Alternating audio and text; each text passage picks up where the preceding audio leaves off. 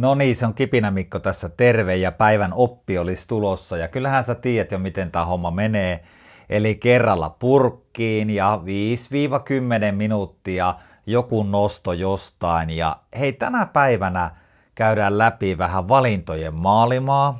Sulla voi tällä hetkellä siis olla tilanne, että sä oot tekemässä valintoja, sä haluat siihen jonkunmoista rohkaisua, kannustusta.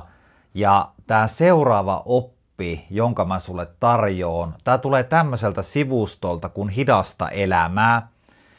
Ja tämä blogi, joka on kirjoitettu tänne heidän nettisivulleen, on tällaisen kaverin kuin Harri-Pekka Pietikäisen käsialaa. Ja tässä on otsikko sellainen, että elämässä ei ole oikeita tai vääriä valintoja. Ja sitten tämä tarjoaa viisi rohkaisevaa vinkkiä sinulle, joka epäröit valita. No nythän tässä voi olla semmoinen tilanne, että sä pähkäilet jonkun sun työvalinnan kanssa tai vapaa-ajan valinnan kanssa ja meillä kaikilla varmasti tämmöisiä juttuja siellä omassa pääkopassa välillä surisee. Ja se miksi mä nostin tämän Harri-Pekka Pietikäisen blogikirjoituksen oli oikeastaan tämä yksi lause, joka laittoi mut ajattelemaan sitä valintojen tärkeyttä. Ja tässä tota, blogissa sanotaan seuraavalla tavalla, että kaikista tärkein asia on niin ymmärtää se, että ne valinnat, mitä sä elämässä teet, niin ne muodostaa sulle niin kuin sellaisen polun. Ja tietysti nyt te, jos sä mietit vaikka sitä, että sä oot tekemässä sen valinnan ja päätöksen, niin sä oot tällä hetkellä siellä semmoisessa tienhaarassa. Ja nyt kun sä oot siellä tienhaarassa – niin se kuluttaa nyt sitä aikaa. Eli sä odotat, odotat ja mietit, että hei, milloin sulla on se oikea hetki tehdä se päätös. Ja nyt sitten niin tämä blogi Hidasta elämää tarjoaa meille semmoiset niin viisi rohkaisevaa juttua siitä, että me uskallettaisiin tehdä niitä valintoja, eikä kuluteta sitä aikaa siinä tienhaarassa pähkimällä, että lähdenkö mä kuvainnollisesti sitten niin oikealle vai vasemmalle.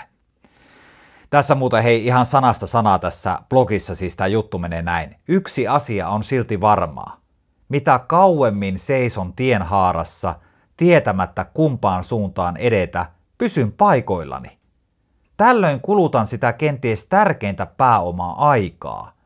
Katumisesta puheen ollen, vaikka se kuinka turhaa onkin, kadun niitä ajanjaksoja elämässäni, jolloin en uskaltanut valita. Ja tämä oli siis tämmöinen kirjoittajan omaa, eli Harri-Pekan omakohtainen näkemys, miten hänelle on käynyt. No käydään läpi muutama vinkki, joiden tarkoituksena olisi se, että ne rohkaisee sua tekemään valintoja. Numero ykkönen, eli näitä tulee siis yhteensä viisi. Sisäistä, että valintasi ei ole oikea tai väärä. On loppupeleissä toissijasta, mitä valitset, jos teet sen sydämestä käsin. Maailma pysyy pystyssä ja voit yhä tavoitella onnellista elämää myös valinnan jälkeen. Eli silloin kun sä teet sitä valintaa, niin tee sieltä sydämestä käsin, niin todennäköisesti se tuottaa jotain hyvää joka tapauksessa. Numero kakkonen. Hyväksy, ettet voi nähdä pidemmälle tai tietää enempää. Haluaisit varmuuden, mutta et saa sellaista. Sori, näin se menee. Valinnat tehdään aina sen hetkisen tiedon ja ymmärryksen pohjalta. Voi olla, että tekisit jonkun valinnan jälkeenpäin toisin erilaisen elämänkokemuksen valossa. Sinulla on silti juuri nyt tuo määrä tietoa ja taitoa, ja sun pitää luottaa siihen.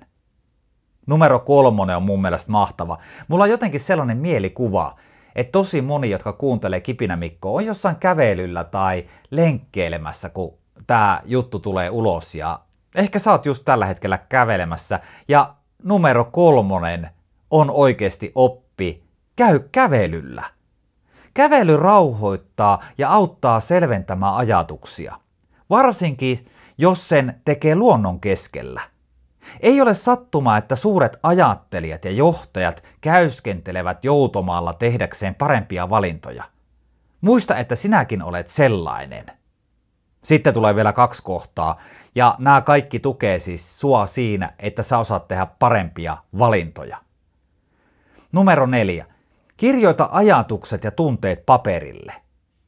Kirjoittamalla tunteita ja ajatuksia ylös, niitä pystyy jäsentämään paremmin.